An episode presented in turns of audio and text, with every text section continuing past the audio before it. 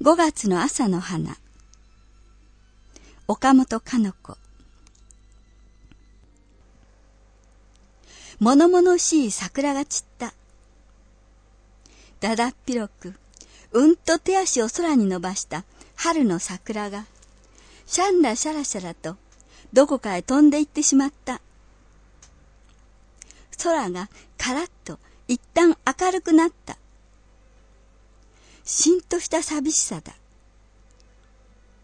だが少し我慢してじっとその空を仰いでいた。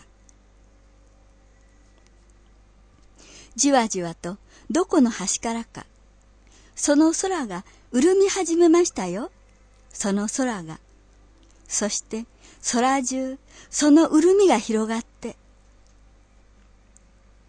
その時、日本の5月の朝の中空には、てんてんてんてんてん、細長い、かっちりした薄紫の鈴、霧の花です。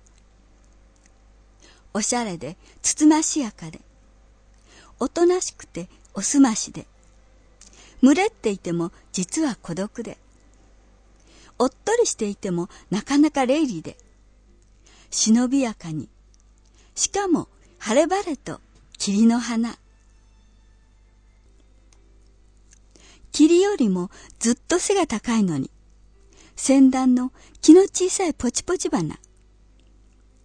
だが、咲くだけ咲いてしまえば、実に思い切りよく、王風にさらさらと風に任せて、銀車のように私たちの歩道に、その純白の噴火をいっぱいに敷き詰めてくれる。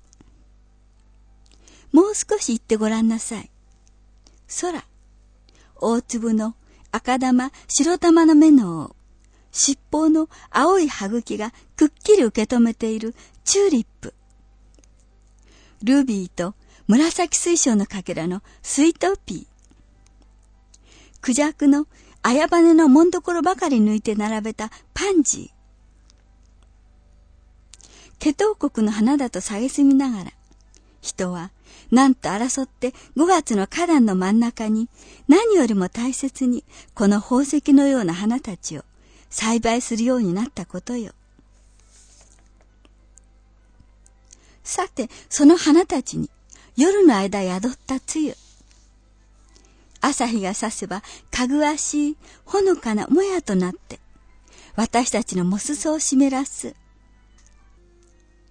目を留めてよく見ると、半開きの白バラの花の影。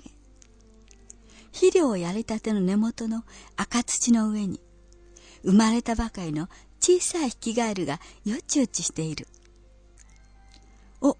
八百屋が大きな玉菜とオレンジを運んできた。勝手元の方へ知らせてやろう。